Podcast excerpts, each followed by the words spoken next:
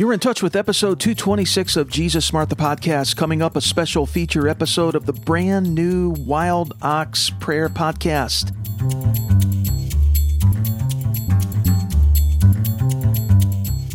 Welcome, friend. I'm Brian Del Turco. I believe that Jesus Christ knows how our lives work best, that he is passionate about developing his followers as intimate friends and co agents in his kingdom.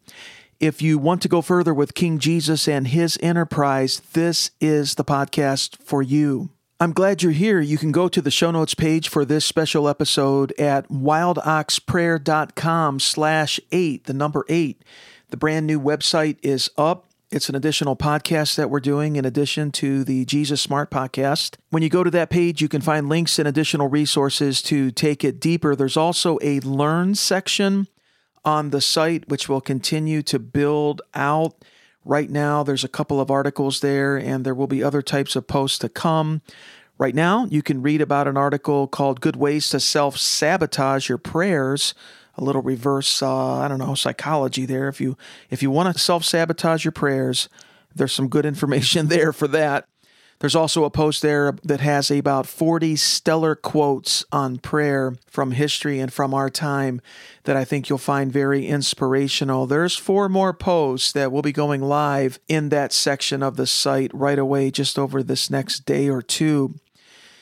Now, prayer is the most creative and impactful activity we can do. And I am not holding myself forth as some kind of a paragon, an exemplar of prayer prayer is an important part of my life, and I do have some experience with it, but I'm on the grow. And when we pray, we uh, position ourselves in a way that provides uh, benefits downstream. It provides uh, these those initiatives and really the will of God being done on the earth as it is in heaven is downstream from a growing prayer life our private prayer life in our inner prayer room that Jesus talked about, as well as clustering with other believers who value prayer. Now, can I share a bit of a personal testimony just for a moment about, about prayer in my life? There were some earlier seasons in my life which I missed some of the dynamic of prayer that was webbed or weaved into those those seasons there was sort of a golden era, if you will, in my own um, Christian experience and with a host of others of my age. And the setting and the context that, that we were in at that time had a very high value of prayer. There were weekly prayer meetings. I, I remember Saturday night prayer meetings. Here I am as a young adult, you know, and, and where am I on Saturday night? I'm with some other young adults and some older adults in a prayer meeting and it was there was sizzle on it. Okay, the presence of God was on it. Uh, I remember we had a prayer room. We had a prayer room, and before services, there was a dedicated space that people would go to pray, and I was very involved with that. Now, again, I'm not holding myself forth as some kind of a paragon. I'm more like a hot mess, okay? Um, but listen, God works mysteriously in the mess by His grace. I am looking for hotness, you know, I'm looking for the zeal of the Lord. Jesus said that God would make us zealous uh, in the house of prayer. He said that the zeal of the Lord had consumed him for God's house of prayer. There was another season in which I was uh, very much involved in a church plant. And we had a core group in that church plant that was red hot in prayer. And we had tremendous times of prayer. We would pray for two hours maybe, and spiritual gifts would move. And, and I was having a conversation with my wife the other day, and I was saying that, you know, this DNA, if you will, is sort of in my backdrop, and I miss it. I miss some of those dynamics. Now, I do pray, of course, today, and I have others that I pray with as well. But I'm just telling you that there's some DNA in my past that I would like to see uh, those embers blown on again with the oxygen of God and I would really like to upgrade into some new seasons of prayer. There's a real sense in which you are born again, friend, to pray. That growing new nature in you is not static, it's dynamic. And I want to tell you that it is connected to the one who says in the book of Revelation, Behold, I make all things new. That new nature is connected to that one, and you are already connected. I am connected to the new heavens and new earth to come. Am I perfect? Are we perfect? Are we complete as we will one day be complete? No.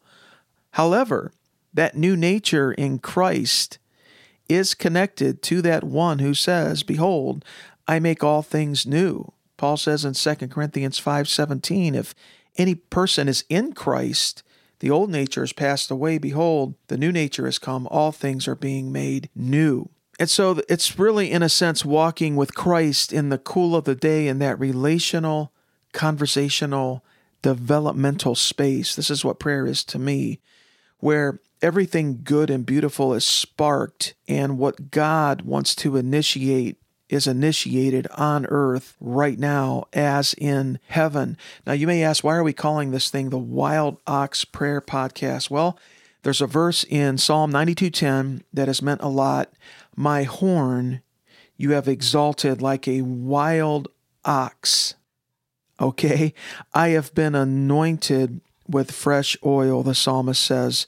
Psalm 92:10. That horn is a symbol in the Old Testament of strength and warfare.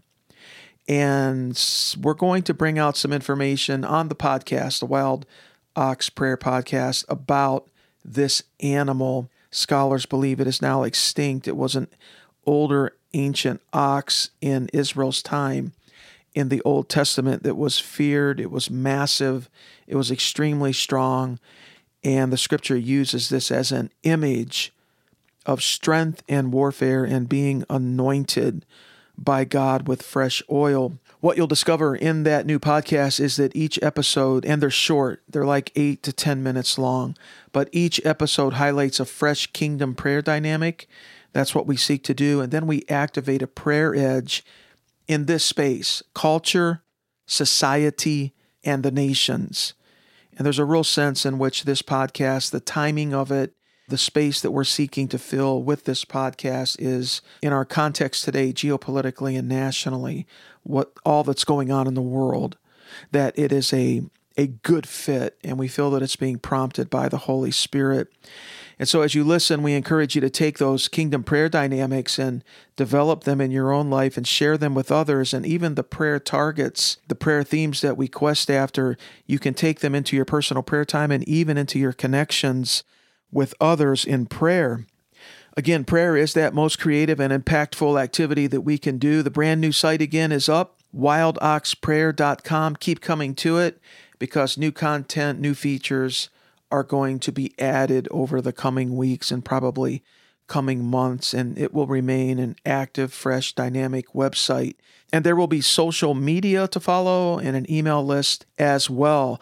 Well, the feature episode is episode eight in the new podcast, Disney reimagines kids' gender and sexuality. And in this episode, we highlight our imperial authority in Christ. That's the prayer dynamic for this episode. And then we pray about what Disney is doing now, dramatically increasing LGBTQ plus content and reimagining kids' gender and sexuality. You'll be startled, you'll be shocked. It's something we need to be praying about because many millions of children are discipled by the Disney platform in all the various ways they express that platform. Well, here it is, episode 8 on the Wild Ox Prayer Podcast. Welcome. In this episode, we have been invested with imperial authority from King Jesus, and then we pray about Disney and transgenderism. The Wild Ox Podcast. Tight episodes, 10 minutes or less. This is Brian Del Turco. Each episode highlights a fresh kingdom prayer dynamic, and then we activate a prayer edge in culture, society, and the nations. Psalm 92:10 my horn, a symbol of strength and warfare, you have exalted like a wild ox. I have been anointed with fresh oil.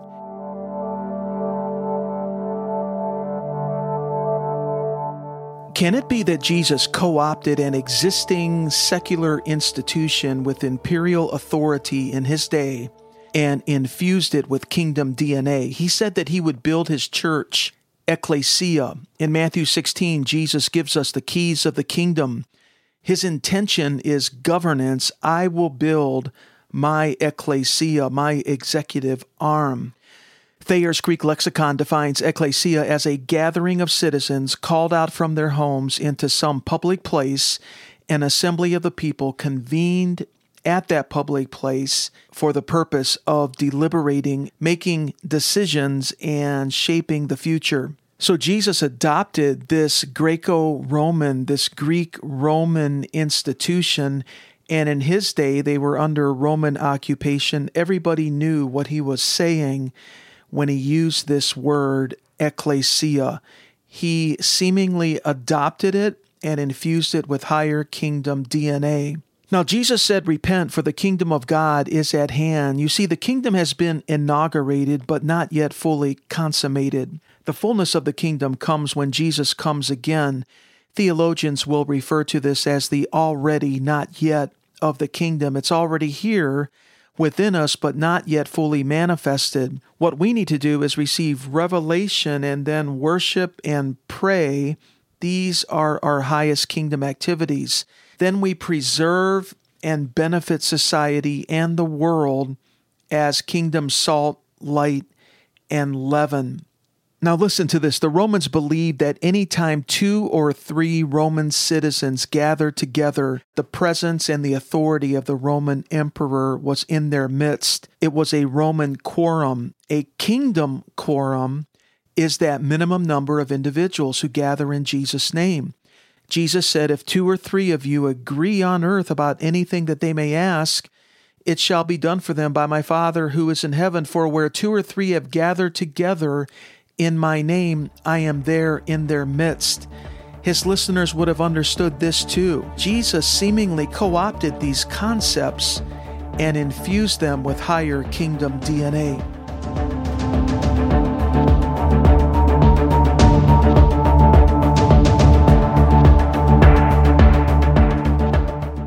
Let's pray together over this issue of Disney and transgenderism. There has been leaked video from Disney's Reimagine Tomorrow Summit, top level employees openly discussing the company's push to include more LGBTQ content in its ever growing library. Disney Diversity and Inclusion Manager Vivian Ware says the company has eliminated all mentions of ladies, gentlemen, boys, and girls in its theme parks in order to create that quote magical moment for children who do not identify with traditional gender roles. And the corporate president of Disney, Karey Burke, says as a mother of one transgender child and one pansexual child, she supports having many, many, many LGBTQIA characters in our stories and wants a minimum of 50% of characters to be LGBTQIA and racial minorities. Now, Disney has been a part of Americana for decades. Let's pray together. Father, we ask in Jesus' name that you would give authentic Christ followers discernment through your word, through your spirit about their own decisions with their money, with what they subscribe to, with theme parks that they visit, with content that they expose their children to, that you would give authentic Christ followers discretion and discernment and understanding in these and a host of other matters in our culture and society today. Jesus, you said that we are to teach everything that you have taught us. We are to teach that kingdom worldview, that scriptural worldview that you have commanded us. And we ask in the name of the Lord that you would put your teaching anointing upon fathers, mothers, church leaders, school leaders, coaches, influencers, that more and more of your kingdom teaching anointing would come through and we ask for a return, a, re- a restoration of your design to primal Genesis. Lord, you said that from the beginning it's not been this way. You said that Father God released the image of God into the earth and created a man and a woman. We understand, Father, that it's the image of God that is under assault, that is being compromised and denigrated we can't help but believe that, Father. We pray that there would be a restoration of biblical and scriptural worldview in our families, in our parenting, as we influence younger generations, that there would be a restoration of kingdom worldview in our churches, Father. Thank you, God. We have been out discipled by this world system, Father. Forgive us for the vacuum, for the space that we have uh, allowed, and it's been filled with other influences. We ask that you would help us to make a comeback in Jesus' name. Father, help us to have a comeback anointing and mantle upon us to reassume our roles and our places of influence under your sovereignty. Thank you, God. Would you shake us to wake us? Would you awaken within us, God, a kingdom consciousness, a scriptural consciousness and awareness? Jesus said that when He, the Holy Spirit, comes, He will convict the world of sin, righteousness, and judgment. Holy Spirit, would you come in greater presence and measure and bring a redeeming conviction concerning sin, concerning righteousness, that is what is designed, and concerning judgment to come we are being appraised by our Creator. We will be appraised by our Creator. Would you bring a conviction of that judgment? Would you restore a fear of the Lord, a healthy reverence and fear of the Lord in Jesus' name? You can visit the show notes page for this episode at wildoxprayer.com slash eight, the number eight.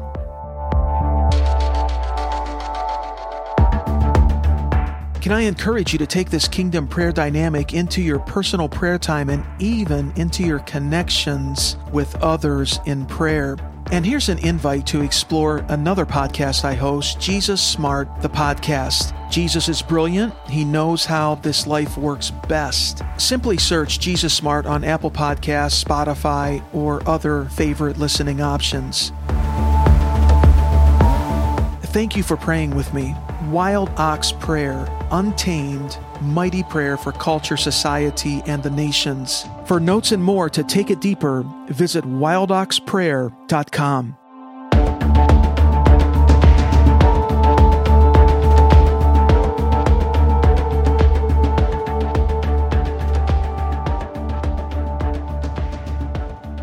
Well, I hope you found that stimulating, I guess is a word um, that I would look for there. I hope that you feel these episodes will breathe oxygen into your own prayer life.